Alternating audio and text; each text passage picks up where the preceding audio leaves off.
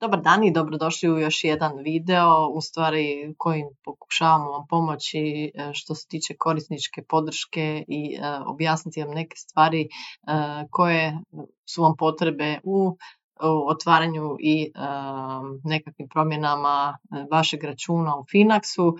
Moj kolega Emilio i ja ćemo znači, danas s vama proći otvaranje računa u Finaxu. Pa Emilio, molim te daj podijeli svoj screen. Evo ga, šera da krenemo.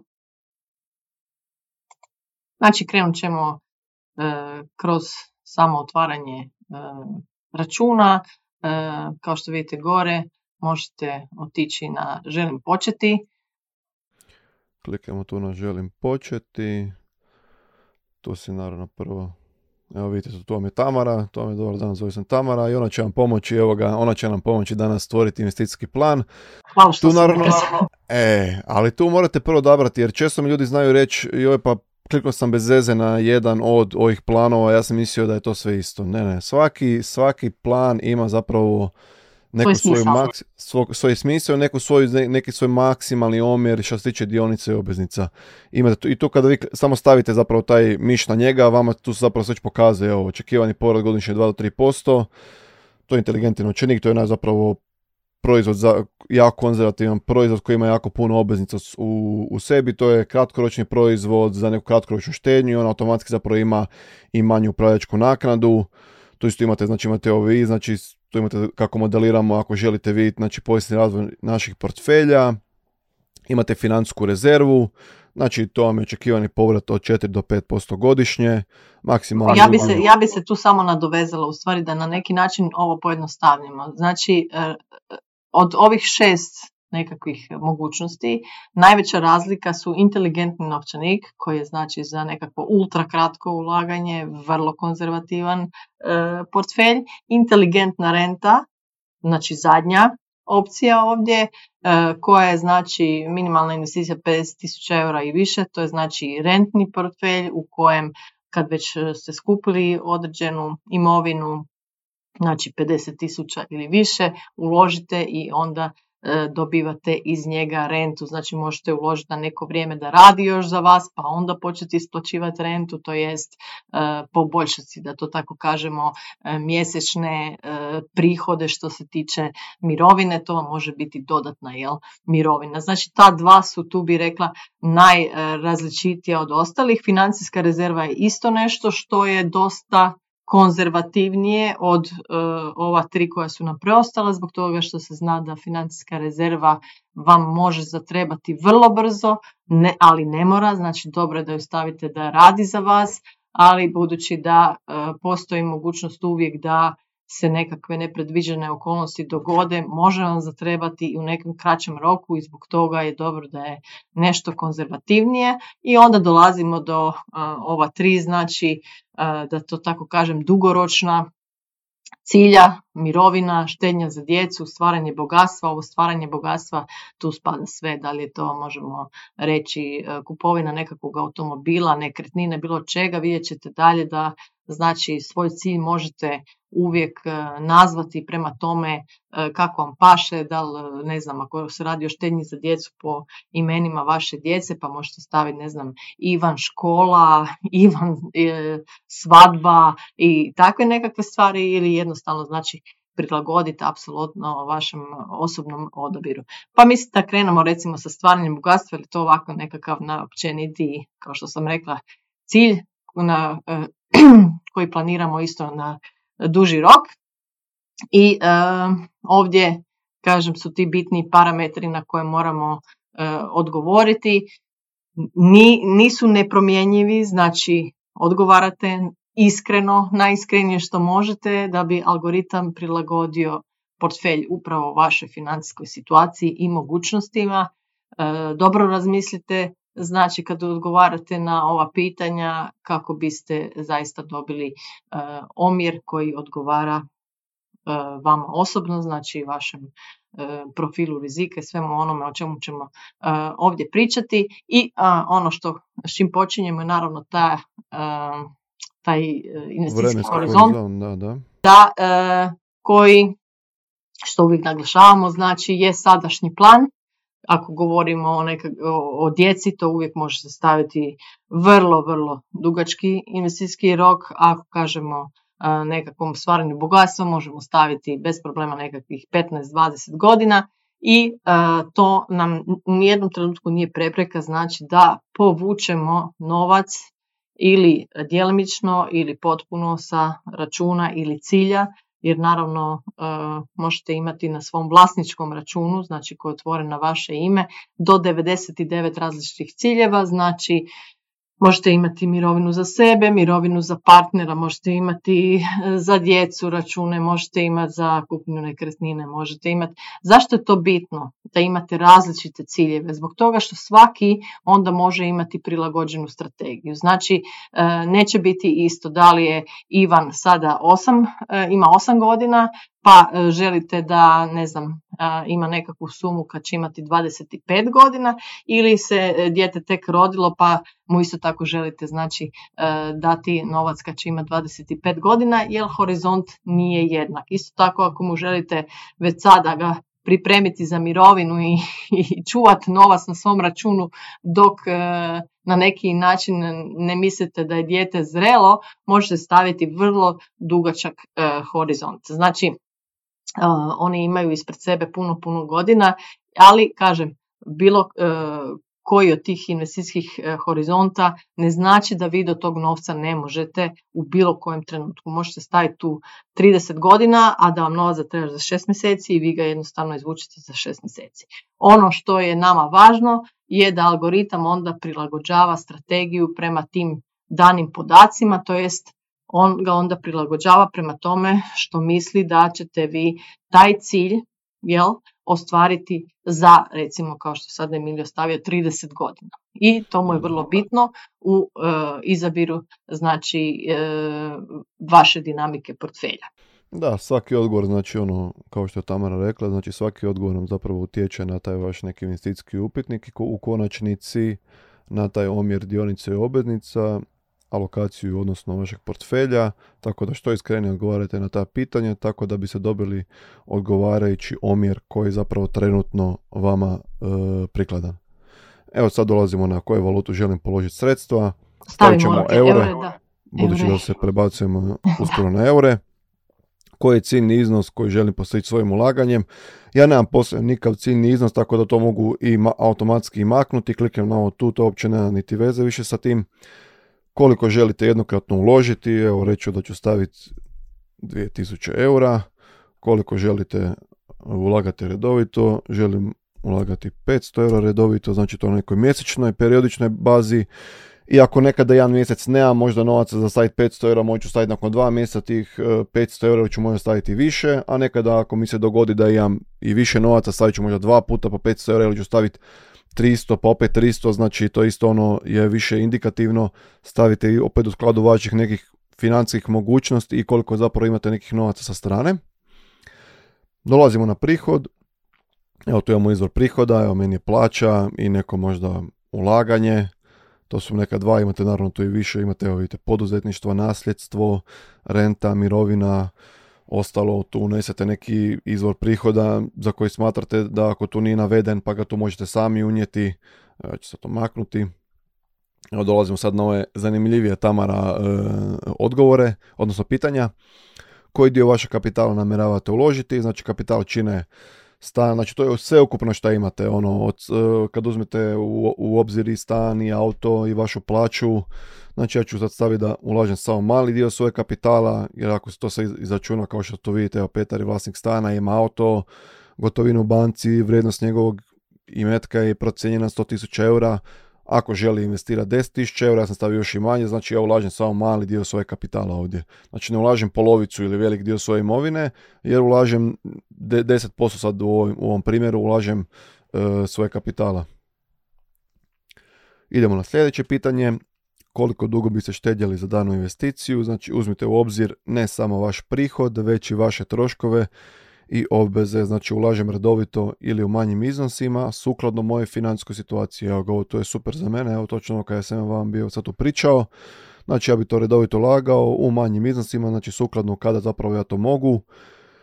Sad imate ovdje u bih novac koji ulažem za otprilike godinu dvije. Isto imate ovu ikonicu, znači ovaj tu stavite na i gore i tamo je napisano evo Petar želi investirati 2400 eura, njegov mjesečni prihod je 1000 eura, nakon plaćanja troškova hipoteke, znači kredita, može mjesečno uštediti 100 eura. Znači u dvije godine bi on uštedio 2400 eura, znači trebalo bi mu godinu i dvije. Znači prvo si zapravo vi odredite neki iznos koji biste htjeli investirati, to si možete zapisati na papir ili ovako okvirno si pogledati, pa na osnovu toga si odgovorite na jedan, na jedan od ova tri.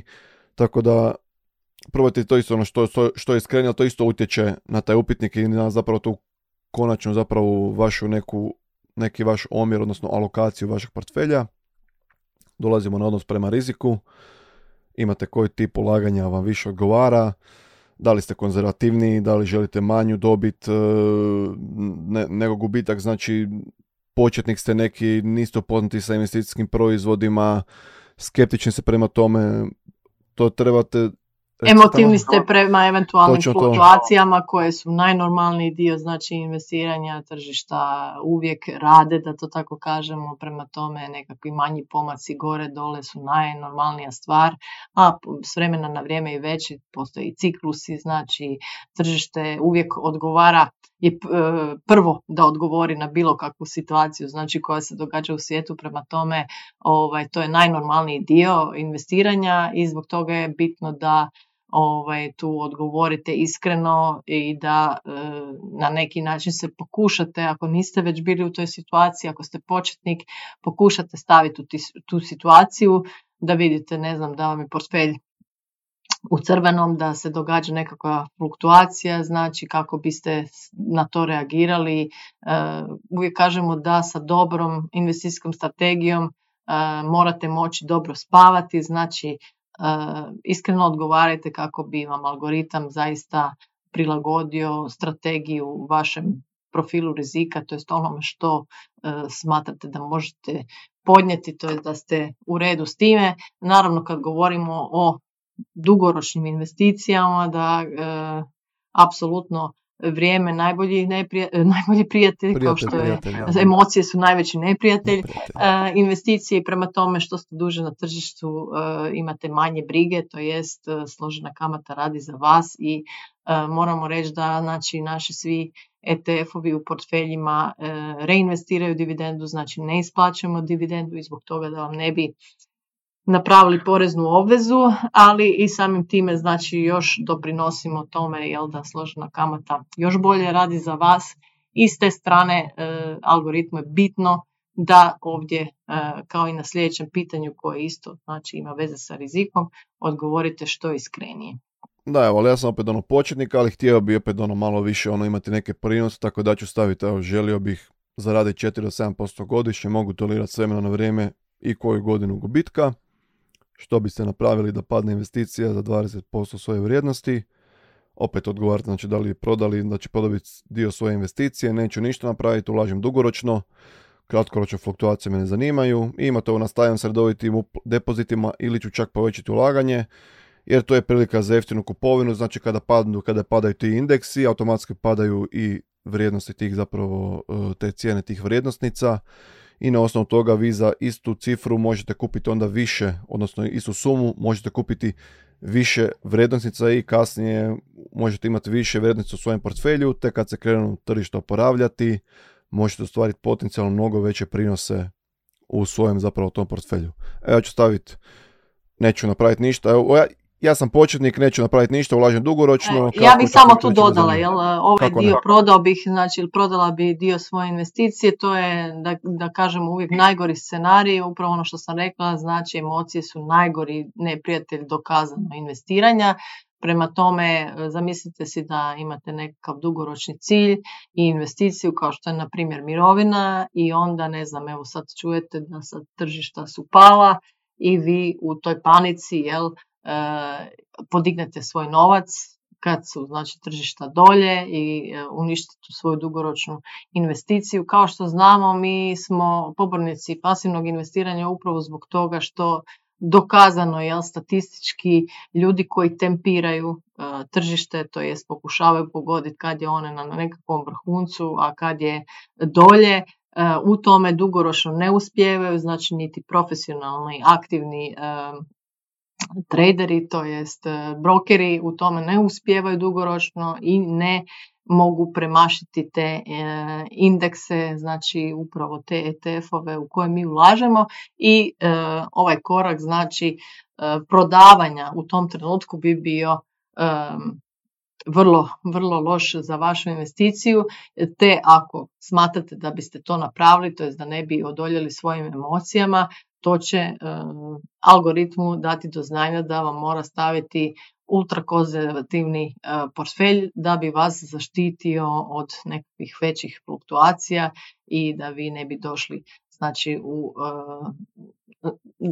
da ne bi došli do te crte da želite zaista podići svoj novac zbog nekakvih emocija te na taj način si uništiti svoju investiciju. Prema tome, ova dva pitanja iznimno važno da budete iskreni, da razmišljate naravno, e, znate ono što se kaže, ko ne riskira ne profitira, e, oni koji su e, možda malo otvoreniji prema tome da im portfelji fluktuiraju u nekim razdobljima, imaju naravno mogućnosti za većim prinosima i upravo je to to. Znači omjer rizika i tih nekakvih prinosa ide jedno s drugim. i, e, prinosa. Da, tako da morate na to računati. E, automatski čim imate konzervativni portfelj, e, imate manje mogućnosti prinosa, ukoliko imate, ali i manje volatilnosti, a ukoliko imate dinamični, znači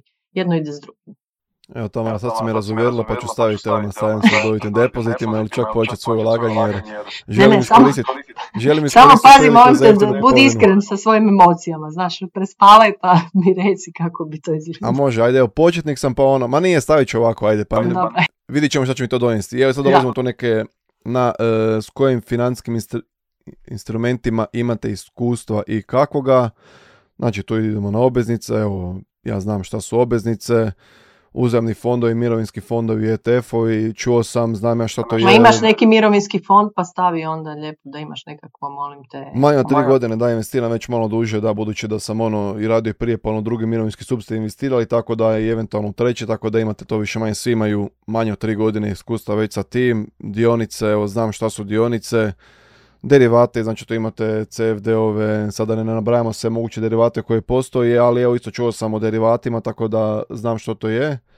Imate odgovor na ulaganje SAG, to sada moramo staviti pod naš istupitnik sa to je regulativa donesena, na, nažalost sad trenutno nemamo uh, sve ETF-ove koji su zapravo društveno ekološki odgovorna ulaganja, te sve tvrtke koje su naši portfelje prednjače tome da zapravo jednog dana i postanu, ali trenutno ono što je sve nisu jer to su jako stroge i regulative i zapravo ti neki uvjeti kako oni zapravo to moraju opće ispuniti da bi opće postali ESG odgovorne ulaganja.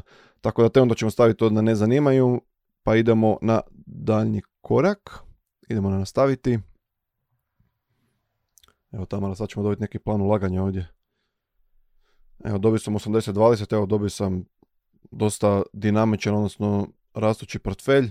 Ja bih rekla da je to prosječno, znači e, to je portfelj našeg prosječnog klijenta. Klijenta 80-20, da. Ja, vidite, na ja bih htio ići na 100, ali ne mogu ići na 100 jer jednostavno moji odgovori meni to ne dopuštaju. Znači ova tu crvena, ja se i mogu spustiti na niže, da, ne, mogu ja ukratko reći, znači što, što te uh, u stvari, zašto te ne pušta dalje, iako imaš uh, dosta dugački investicijski horizont, ne pušta te upravo to tvoje, da kažem, neznanje i neiskustvo u investiranju relativno, jel, i uh, ti odgovori što se tiče tamo rizika, stavio si da ćeš rađe imati nekakve osrednje prinose, jel, nego prevelike fluktuacije, E, svaki taj odgovor naravno nešto govori, e, kao što smo rekli i prema tome e, vam postavlja tu vašu strategiju. Budući da je rok doista dug, samim time imate veću dinamiku nego da ste iste ove, da ste odgovorili na ista ova pitanja samo sa kraćim investicijskim rokom, znači da stavite recimo sve te odgovore, ali na 10 godina imali biste konzervativni portfelj. Konzervativni portfelj sigurno, da. I evo sad dobite tu graf, vidite koliko bi izgledali vaši potencijalni prinosi u Finaxu, da se dodržavate ovih parametra koji, sam ja sebi zadao, znači to ovaj jednokratni neko ulaganje od 2000 eura i neki iznos redovnih ulaganja, znači nekoj mjesečnoj razini od 500 eura vidite kako bi se to razvijalo, koliko bi je to totalno novaca, znači totalni polog, znači totalni depozit kroz taj neki period, imate pesimistični scenarij, optimistič, optimistični i neki očekivani, tu sam isto, znači kad kliknete na, ovaj tu, na ovu ikonicu pod i, imate evo sa 10% vjerovatnošću da, će, da ćemo postići ovaj rezultat optimistični, a sa 90% vjerojatnošću ćemo postići ovaj rezultat od 550.000 eura, ali uvijek gledajte naravno taj očekivani, on naravno uzima tu neku srednju vrijednost koja bi trebala biti puno vjerovatnija za vas, još pogotovo kada vi investirate na ovaj dugi vremenski horizont ulaganja. Što je duži vremenski horizont ulaganja, to je veća vjerojatnost da ćete postići upravo ovaj iznos koji vam graf i pokazuje. Jer ako sad ja to stavim na godinu, ako ja povučem novac na godinu dana, mogu se dogoditi neke tržišne fluktuacije, može mi se dogoditi da mi investicija i padne, a to je zapravo najgora stvar koju mogu napraviti. Trebam zapravo to uvijek gledati smireno, zapravo sebi sam zadao 30 godina, dobro, investirat ću 30 godina i nakon 30 godina ovo su neki moji potencijalni prinosi koliko bi ja zapravo mogu to ostvariti. Tako da uvijek trebate to gledati na taj zapravo, uvijek si zapravo si postaviti taj vremenski horizont koji si zapravo mislite i dodržavati u konačnici. Ovdje vidite e, vrlo lijepo što e, čini ta složena kamata, to je složeni kamatni račun i e, sama činjenica znači da dugoročno ulažemo, vidite koliki je totalni polog, a koliko su očekivani prinosi, to jest rezultati. No, to je Naravno, preko 400 tisuća eura, da. Da, vidjet ćete u svom portfelju u svakom trenutku, znači kasnije da li ste na putu k ostvarivanju cilja, e, eventualne fluktuacije i sve ostalo. Isto tako e, vidjet ćete svaku kupnju koja je izvršena i točno po svakom ETF-u, znači kakvo je stanje onoga što imate. Jasno je da kad biste jednokratno na početku stavili veći iznos da bi na duži rok to bilo e, puno više, puno zbog toga što bi taj početna suma bila veća i veći dio novca bi radio duže vrijeme, ali recimo ovo je znači situacija u kojoj mjesečno ulažete. E, dobro je napomenuti i ovdje, znači da prema hrvatskim zakonima poreznim e, nakon dvije godine vaša investicija je neoporeziva, što će reći kad bi u ovoj situaciji, znači Emilijevom e, ovom cilju, jel, da kažemo nakon 30 godina, budući da mjesečno ulaže, prvih 28 godina bi bilo neuporezivo, dok bi zadnje dvije godine e, bile oporezive i u tom trenutku znači mi vas savjetujemo ili možete si isplatiti prvih 28 godina, a staviti ove dvije da i dalje rade za vas ili možete manji dio ili možete pretvoriti ovaj portfelj u rentni portfelj, to jest e, isplaćivati si rentu, a ostatak novca e, staviti da radi za vas. Točno to, evo sad dolazimo na ovo tu, ja kažem, meni se ovo sve sviđa, 80-20, 2530 godina, stavit ću izgleda dobro, želim otvoriti račun. Sada dolazimo znači, na neki moj email, budući da ovo je tu demo račun, evo stavit ćemo tu neki test.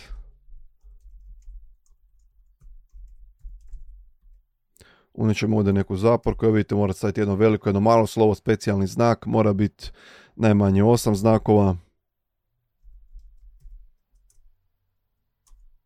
Ja sam zadovoljio sve, oslažem se sa uvjetima osobnim podacima, pristajem na slanje svih podataka elektroničkim putem na moju e-mail adresu. To sam kliknuo, sada zapravo idemo na osobne podatke. Tu zapravo učitavamo, to mogu sad staviti za kasnije, to ćemo sad staviti kasnije, ali tu zapravo stavite na potrebiti kameru, imate učitate prednju stranu osobne iskaznice, znači vama će se pokazati kvadrat, u taj kvadrat ćete staviti prednju stranu osobne iskaznice, sustav će automatski slikati tu prednju stranu, on će to ispremiti, stavite na zadnju stranu, potrebiti kameru, isto vam slika, to se traje nekoliko sekundi, to se ide jako brzo, to se učitava, automatski nam se otvara e, pardon, učitanje osobne iskaznice. Ovo će se samo ispuniti kad učitate znači, osobnu iskaznicu. Samo Prepoznaje sustav, znači, da, da. Sad ću ja tu morati upisati podatke e, radi toga jer me neće pustiti na daljnji korak. Dobit ću ovo, ovdje unesete svoj OIB, datum rođenja, evo ga, prvi prvi, 1997. Evo, adresa stalnog boravka, selska.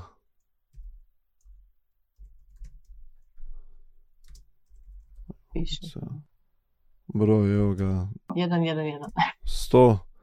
Grad Zagreb. Poštanski broj, evo, 10.000 Zagreb.